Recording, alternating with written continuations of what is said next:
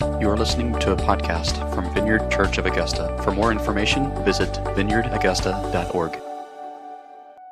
We are so delighted today to have some of our dearest friends in the Vineyard with us and some people that we've known here uh, in the, the Augusta Vineyard, wow, for almost thirty years. Uh, uh, Rick and Ellen Coffin, uh, they are just phenomenal people. They're some of my some of my personal heroes. It's great to have friends that are also heroes, and uh, they certainly are that. They planted uh, the Marietta Vineyard uh, outside Atlanta, uh, did that faithfully, a wonderful church that planted other churches, and then uh, they actually back in college, they felt God's call to them to go to India, but that uh, the actual actualization of that happening took place many, many years later. They finally were released to go to India, and they lived there for ten years and, and really established a wonderful vineyard partnership there in India, uh, which many of us have had the chance to go over and be a part of that. Uh, it takes uh, a really special person to get me, who doesn't like to fly, on a flight for seventeen hours. And uh, and it was a, a life-changing, wonderful experience. They are now back in the United States uh, because of a lot of changes that have happened in India. They'll share more about that. They're based out of Chicago, but we love these folks. We support these folks. This church uh, has the privilege of, of serving along with them and, and our just being obedient to God's uh, call to us, to Jesus' call to, to go to our Jerusalem, our, our local community, our Judea, our region, all people groups, and the uttermost parts of the earth. And uh, through Rick and Ellen, we get to do that. Uh, it's one of the ways that we get to do that. So would you please join me in welcoming some wonderful dear friends, Rick and Ellen Coffin.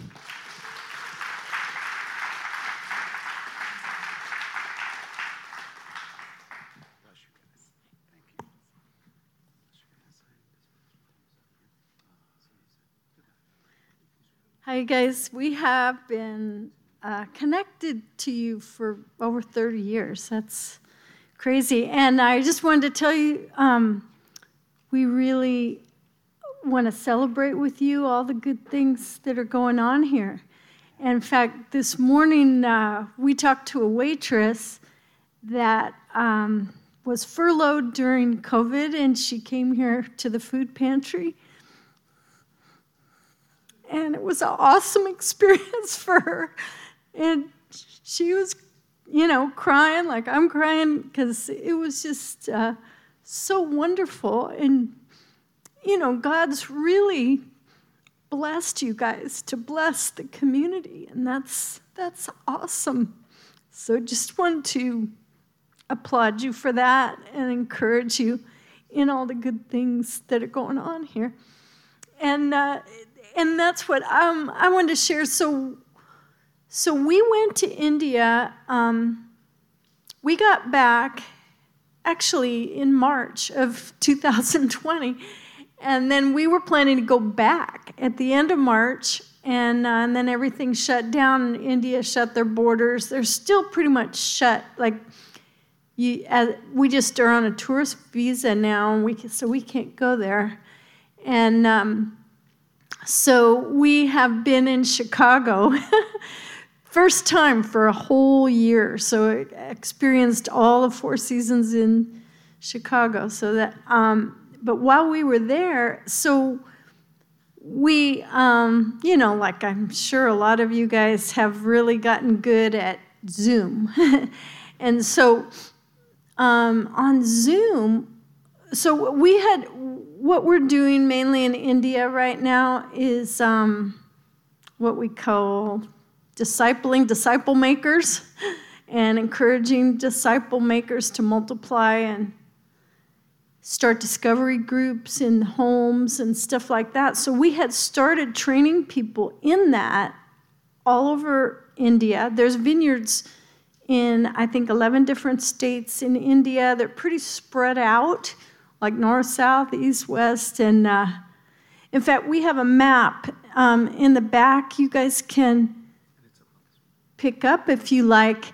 And um, so we've been, um, these are six couples that we're like focusing on. They're the most productive right now in this disciple making thing.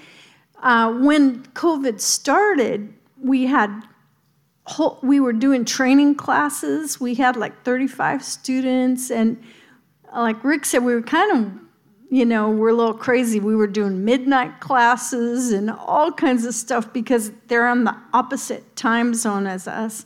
And uh, so we were doing a lot of stuff like that. And now we are mainly focusing on these six couples, although um, what I'm doing a lot of is uh, I ga- every week I gather prayer requests from all the vineyards, whoever I'm in touch with, and then I make a PowerPoint uh, presentation of whatever we've found out that week that's going on in India, and then I have a Zoom prayer group on Thursday night, and any of you are invited to come to just try it and see. It's amazing to me that, you know, for a year and a half, people have gathered every week to pray for India on Zoom. And we never know who's going to show up, but every week people show up. And it's such a great time. I mean, the people that come regularly just, it's like one of the highlights of their week. And uh, and we've gotten really close to those people. And it's so funny, like at first, you know, the COVID Uh, season was kind of lonely, and I was like, oh, and it it was almost like I thought, oh, I have my real life, and then I have my Zoom life, and it was really like God just showing me that, no, Zoom is real. It's real people and real relationships, and uh, and I so I have a bunch of those, and um, but what's happened? Um, what I wanted to just tell you that. You know, God is so um, active. He's working, and, and COVID is bad. It's bad in India. It's really bad. But God is working, like, powerfully, and it doesn't scare God, you know. It doesn't scare him. It doesn't slow him down. So, um, and we're working also in Sri Lanka. We're, we're also, there's six vineyards in Sri Lanka that we're connected to. And like one of the couples there said, well, they have really strict lockdowns in India and Sri Lanka, so sometimes they can't even leave their house. I mean, very strict.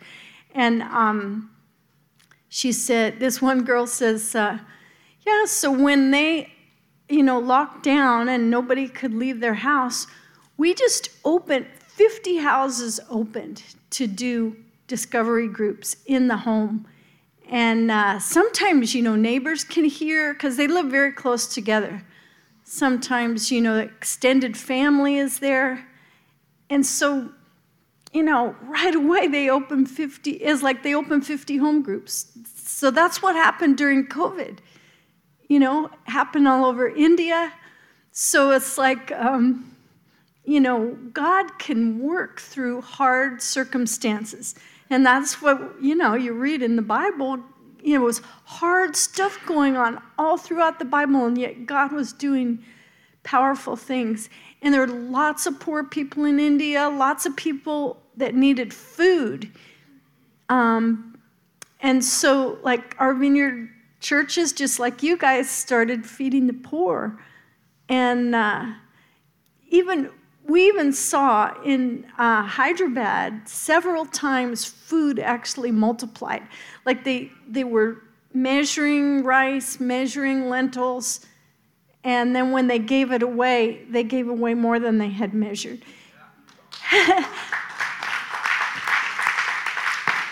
It happened several times. They made friends with garbage collectors, and they found out there was this whole village of garbage collectors. And when they went to uh, give food to them, again, the rice multiplied, like thirty-five kilograms more than they had brought. They gave away. That's a lot, thirty-five kilograms.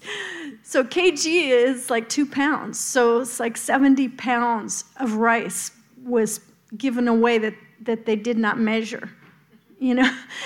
And uh, so stuff like that happened. I just wanted to share that with you. Um, ah, I didn't bring my notes, but anyway, um, so we're just uh, privileged to be part of this, and uh, And so every week, and we do pray for people with COVID, and a lot of people have had COVID in India and Sri Lanka. In fact, some of our friends have it right now. But um, we have not, none of our friends have passed away except for two eighty-five-year-old men. And they were amazing people. And they, their ministry was um, inherited by their children, and their children are doing wonderful work that um, is multiplying. And so that's what uh, we're celebrating, even the, in the midst of trouble. So anyway, thank you for your prayers. And if you want to join the, the prayer group, um, you're invited to come anytime on thir- It's Thursday night. Eastern time, it's nine o'clock, but it's just one hour, and it's a very powerful time. So Rick's going to share what God's been doing in our lives, um, personally, also during this time. All right. Thank you.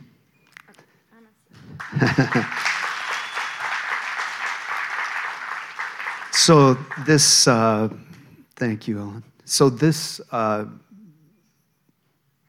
handout that was displayed up here, there's a copy of that in the back if, if you'd like to see that further. And that'll let you know, yeah, this one. And it'll let you know uh, some of the key people to be praying for. But also at the bottom of the handout uh, is, the, is Ellen's email. So if you email Ellen and say, hey, I'd really like to join you guys, even if you just joined one time, um, or if you want to do it more often, Uh, we'd love to have you join in with us. And each week you'll learn more about these couples, but also other indi- all the different vineyards in India and friends of the vineyard. And uh, you can pray for them. So it's great to be here. And uh, wow, it took Ellen about thirty seconds to get emotional enough. This isn't in my notes, but... Um, I just felt like I wanted to say this. We, uh, Reese mentioned that we've been friends with you guys for thirty years and friends with them for thirty years. And I got to tell you, Reese and Mary Margaret. Wow. uh, just to have friends that we feel safe with. And I want to thank you. So we met with them last night. We're just able to Uh, somehow, I don't know what it is. I don't know if you guys like do something before we get there or whatever. I'm actually not like this. Um, I've never had anybody hand me Kleenex in front of a group. But somehow, whenever I meet these guys, I end up just like this thing just opens up. And I'm like, Ellen, what just happened? I mean, you know. Stuff I don't even realize that's going on inside, I end up talking to them about it. So anyway, uh, thank you, and uh, thank you. Love you guys, and, and love your church. Oh, boy. Wow. It's, it's a crazy day when I'm more emotional than my wife. So as Ellen told you, you know, we were used to going back and forth to India Uh, a lot, and uh, as often as we could. And we were there last, uh, I think, mid-January, or no, uh, most of the month of February and a little bit into March. And we were getting ready to go back the first week of April. And a couple of days before we were to fly, um, India shut its borders. And we had all sorts of training planned. And so we had done some Zoom training the year before, a couple of classes, and we thought, let's just move all the training we were going to do on Zoom, and let's open it up all, to all the churches.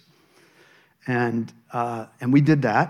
We had, I think, four different classes of uh, an hour and a half to two hours at a time, weekly, and uh, two of them were late night, like eleven o'clock to uh, twelve thirty, something like that at night, and then two Uh, a week in the morning, early morning, because of the time difference. And we were just pouring ourselves into this. And, and there was kind of a, a desperation, I think. Looking back, I realized part of it was that I just felt all this pressure, like, okay, I'm being supported by people like you guys to do missions, And it's hard enough uh, not being able to live in India. And now all of a sudden, we can't even go to India. And so I just think out of uh, this pressure that I was putting on myself, uh, uh, we just jumped into all this activity. And God really used it. It was really good. It really was. And it was. There's a lot of fruit that came out of that. But in the midst of that, I was like, God, you know, everything stopped. You know, you know, it's like I lost my sense of purpose. All of a sudden, I couldn't do what I do that I feel good about doing, you know. And uh, so I thought, well, there is this area of prayer that I need to grow in. So I started spending more time with God. And I I, I had a regular habit of, of of uh, starting the morning with worship and prayer and reading the scriptures. And I started to expand that. And um, in the midst of the worship, after a month or two of this extended uh, worship and reading and prayer time, uh, I started encountering God in a new way. And, and I had experienced that a couple of times before. But I mean like seasons in which I'd start to pray and just the presence of God was so heavy and so sweet. And often, and you're not going to believe me after I say this, after what just happened, but often I, I would be stirred to, to tears in God's presence, just touched by his, and that usually doesn't happen. And you're thinking, yeah, right, you know. But anyway, it, it just doesn't happen that often, but it was happening frequently in these times of, of worship. And and it was just so sweet. And so those times would get longer, and the presence of God was getting heavier. And I started noticing that I was starting to hear more answers to prayer. I was starting to have God like open up uh, things in the scripture. Uh, in the midst of that, I had a really difficult relationship uh, between myself and one of my relatives. And uh, I, I spent some extended time, a couple days, uh, which is extended for me, fasting. Uh, uh, so several days fasting. I hadn't done that that much, but here I had set aside this time and and got some real direction from God, uh, how to proceed in this relationship and had a huge breakthrough. And so all these things started happening in my life. And and I, at one point, after several months of this, I remember the thought coming to my mind where, and I, I believe it was the Lord speaking to me, and he reminded me of Revelation three twenty. And some of you are familiar with that passage. It's a very popular passage. This, behold, I stand at the door and knock. And if anyone opens the door, I will come into them. And And, and we'll have a meal together. We'll have we'll fellowship. There'll be a, a, a measure of intimacy. And, and, and I thought, that's it. That's what's happening in my life. And so I, I'd like to have a, us look at that passage. So if you have your Bible, or you can follow up uh, here on the screen. And I, I want us to look at this passage for a few minutes. And, um, and I want to just share some things. Because after I heard God say that, I looked at this passage and started just praying about, okay, God, what are you saying in this passage? Now, before we jump in and read it, let me say that there's two parts, primarily, to this passage. The first part is rather harsh. When you first read it, there's this tendency to think, oh, wow, this is almost, we can see it through this lens, this way of thinking that's kind of like, okay, this is a hellfire and brimstone preacher talking to me. You know, you wicked sinners, you need to repent of this and this and this, and if not, you're going to be thrown into hell. You know, we kind of can feel that that sense that that's what Jesus is saying to us. And uh, but that I I realized as I started studying this passage, that's not at all what Jesus is saying. That's not the flavor at all. And in fact, in a minute, I want to show you, uh, I think what this passage is all about is a loving father saying, our relationship is just so far away from what I want. And and it's it's so bad that that it might not last. It it might become completely broken. And so turn from what you're doing. And and I want an intimate relationship with you. That's what I want. And I want that for you.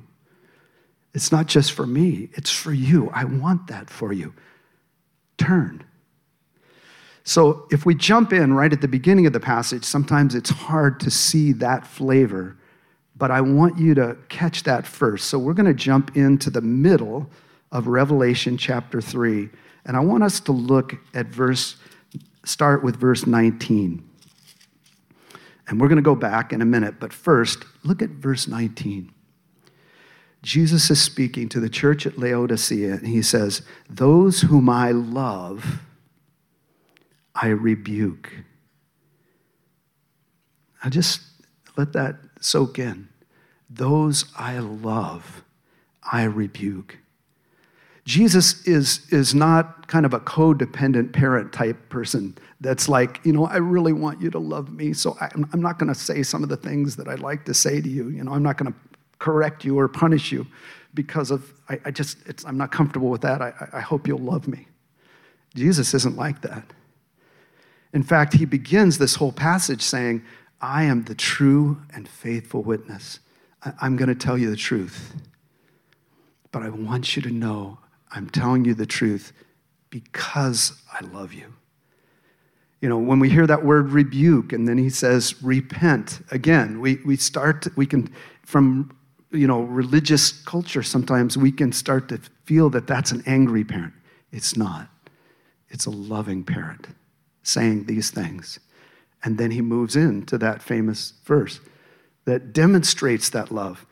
Behold, look, I stand at the door and knock, and anyone who opens, you know, I'll come in and we'll fellowship together. So that's the interpretive key to this passage. That's the key thing I want you to catch today. The interpretive key is that a loving father is saying to each one of you, I'm going to be truthful about what I see about you. In Laodicea, he's saying that. And I think he's saying that to us too. I'm going to be truthful with you because I love you. And, and our relationship is not where it should be. So now let's go back and see if you can catch that flavor, okay? So Revelation chapter three, let's start at the beginning with verse fourteen. And I'll make a few comments as we go on. Jesus writes, uh, Jesus speaks to John and says, to the angel of the church in Laodicea, write, these are the words of the Amen, the faithful and true witness, the ruler of God's creation. So Jesus introduces himself in a, in a way that uh, is significant to understand in order to really understand what he's saying. So he's telling them right up front, I'm going to tell you the truth. I'm the true and faithful witness. And then he says in verse fifteen, I know your deeds. So when we talk about deeds or works, you know, a good, good way to understand that is from John fifteen. You know, in John fifteen, it says, uh, I am the vine, you are the branches, and my Father is the gardener. He's the vine dresser. And any, any uh, vine that's in me, anybody who abides in me, is going to bear fruit. And my Father will prune that if there's fruit. But if there's no fruit, those branches he removes. So that's kind of a picture uh, of Jesus saying the same thing to this church in Ephesus. You know, I know your deeds, and the deeds that I'm seeing don't reflect you abiding with me. They're not bearing fruit that they should. And so then he says, uh, I know your deeds, that you are neither cold nor hot. I wish you were either one or the other. So because you are lukewarm, neither hot nor cold, and this is kind of the harsh part, I am about to spit you out of my mouth.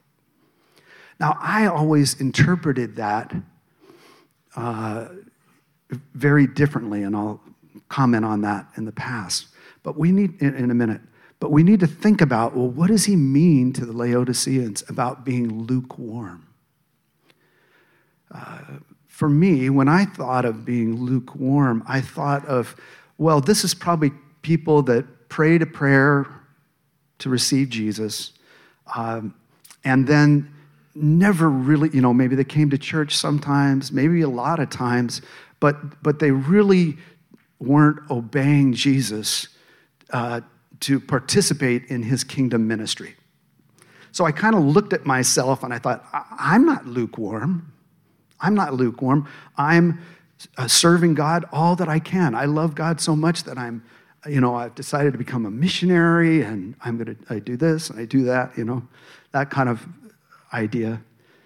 Uh, but I think it's, in this verse, it's kind of like, you remember the time when Jesus uh, says, you know, many will come to me and say, I did this, I did that. Um, you know, and he's going to say, I never knew you. That's the flavor here. The issue with, with lukewarmness is the issue of intimacy with God, intimacy with Jesus. It's not all the service that we might do. And that really shocked me. I thought, you mean I've been lukewarm? That's, that's what I realized as I looked at this passage and looked at my own life. You know, I, I love God, but he wasn't number one in my life. Ministry was number one. I was being consumed. I was obsessed. I was building some of my sense of self-worth on serving God, and loving God was a distant second. I, I hope it was even second, you know, but it was behind, definitely. And that was kind of a shock. And, and so I think that's what lukewarmness is. In fact, um, you may have heard of a, a pastor named John Piper. Uh, so as I was studying this passage, I looked at different sermons and different commentaries, and, and I came across this. John Piper said, he said this about lukewarmness. He said, uh, to find out if you are lukewarm, look at your prayer life. It doesn't matter what we think in our head about where we're at. What matters, the test is our prayer life. Am I spending time earnestly seeking a closer relationship with Jesus? Am I talking to Jesus about the things that I am reading in the scriptures? Am I treasuring the things God has shown me in his word? Am I delighting in every glimpse I catch of who God is? Like King David, or like Mary of Bethany, you know, who sat at Jesus' feet. Do I hunger for him? Or are there other things that are driving my life? You know, this morning, uh, uh, we we sang, I think it was the last song we sang. Uh, we sang a song from the words of uh, Matthew twenty-two, where someone asked Jesus, you know, what's the greatest commandment? And we all know, what's the greatest commandment? Love God with all your heart. Wow. Love God with all your heart and all your soul and all your mind. What, what does it look like to love God with all our mind? We need to think that through. I never stopped to think about that. And and Mark, in, in his presentation of this, adds a, a fourth thing that Jesus said, and with all your strength. What does it mean to love God? I realized as I was being confronted about my lukewarmness that, that I believed that scripture. I would say, I, I love God. And kind of my assumption was, well, I, I guess I love God with all my heart, all my soul. I, I don't love anyone else more than that, you know.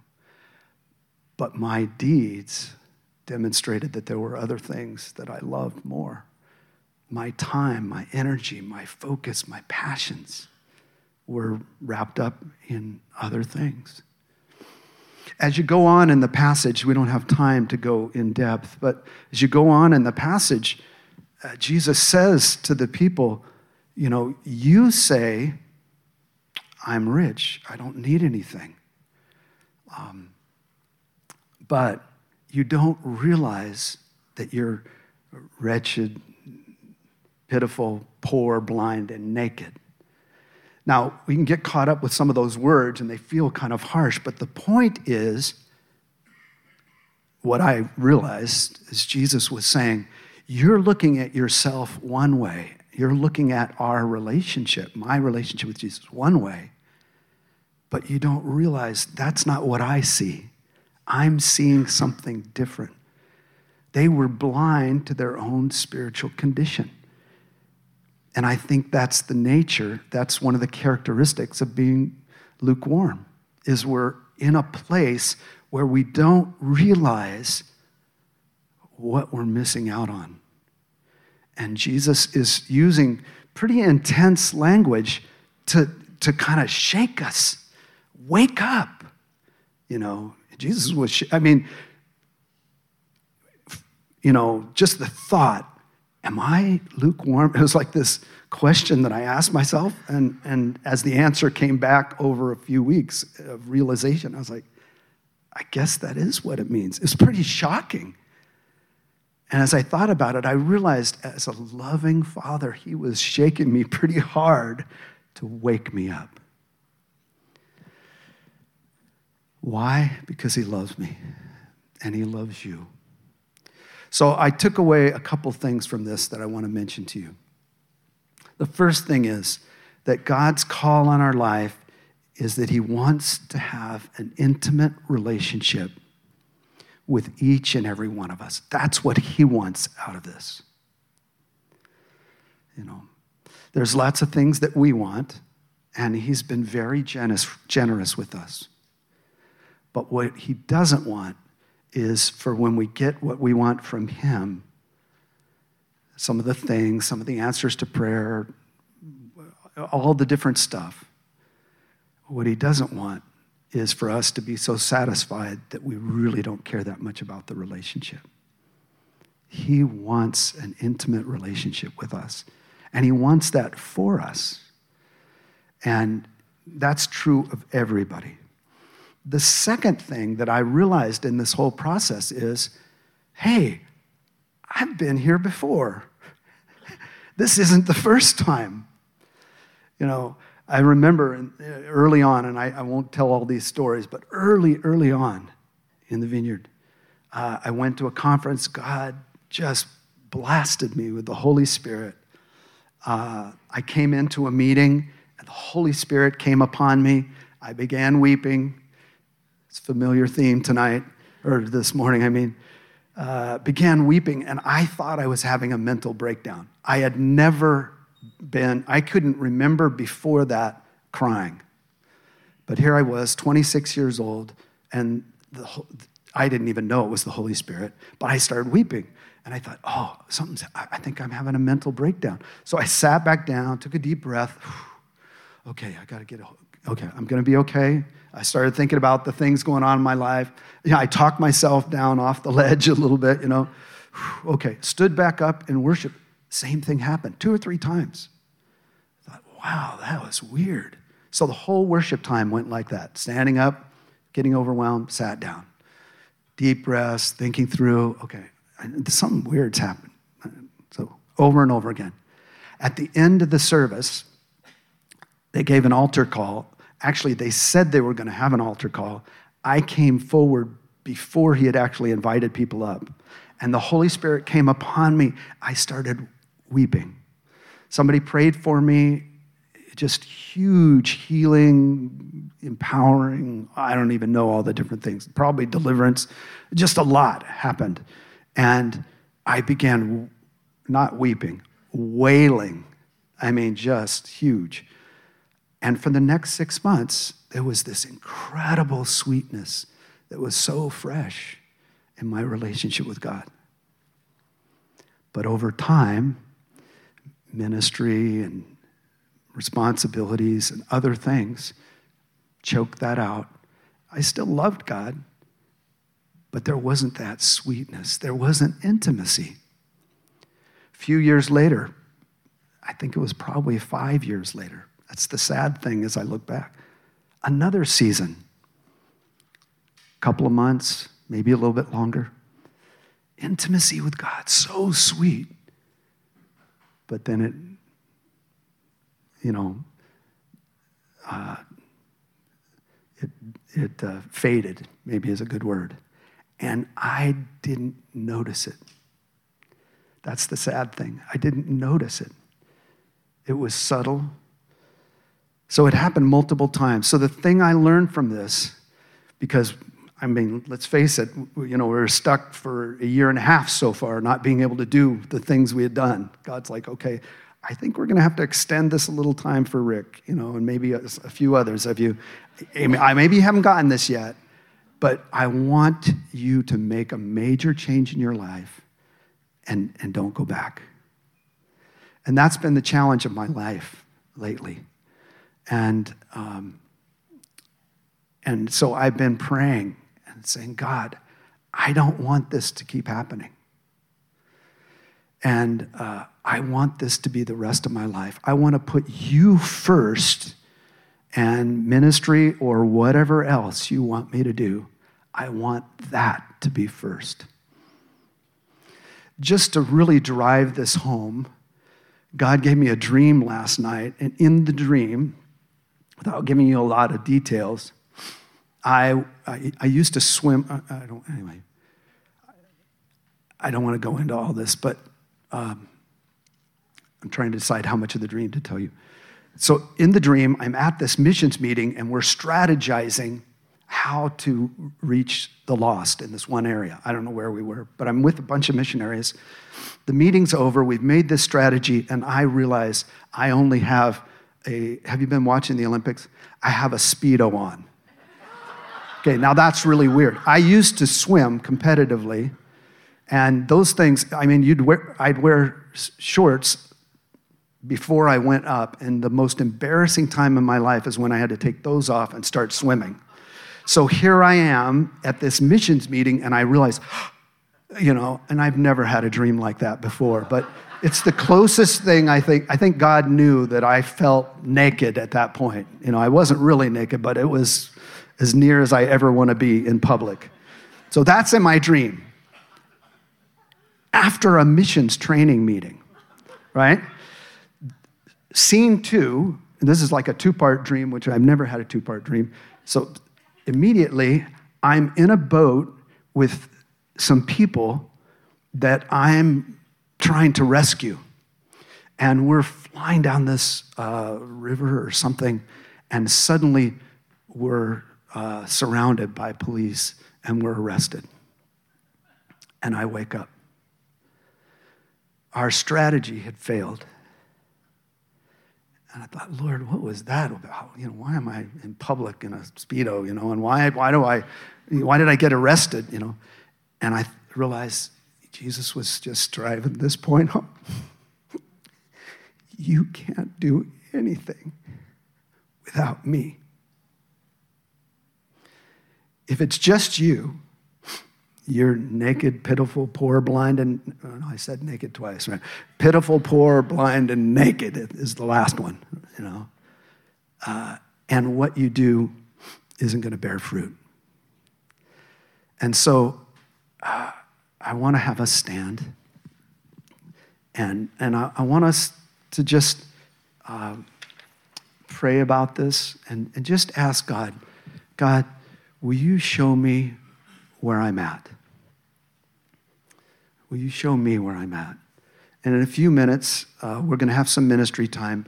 But in the meantime, I want you to just ask, Lord, what is a good first step for me right now in following Jesus and getting closer to Jesus? Is there anything I need to repent of? Is there anything I need to start doing? So let's just take a minute and do that right now. Come, Lord. Come and speak to us, Lord. Open our eyes. As a loving Father, draw us close. Knock at our hearts, Lord. We want to open that door. And we want it to last, Lord.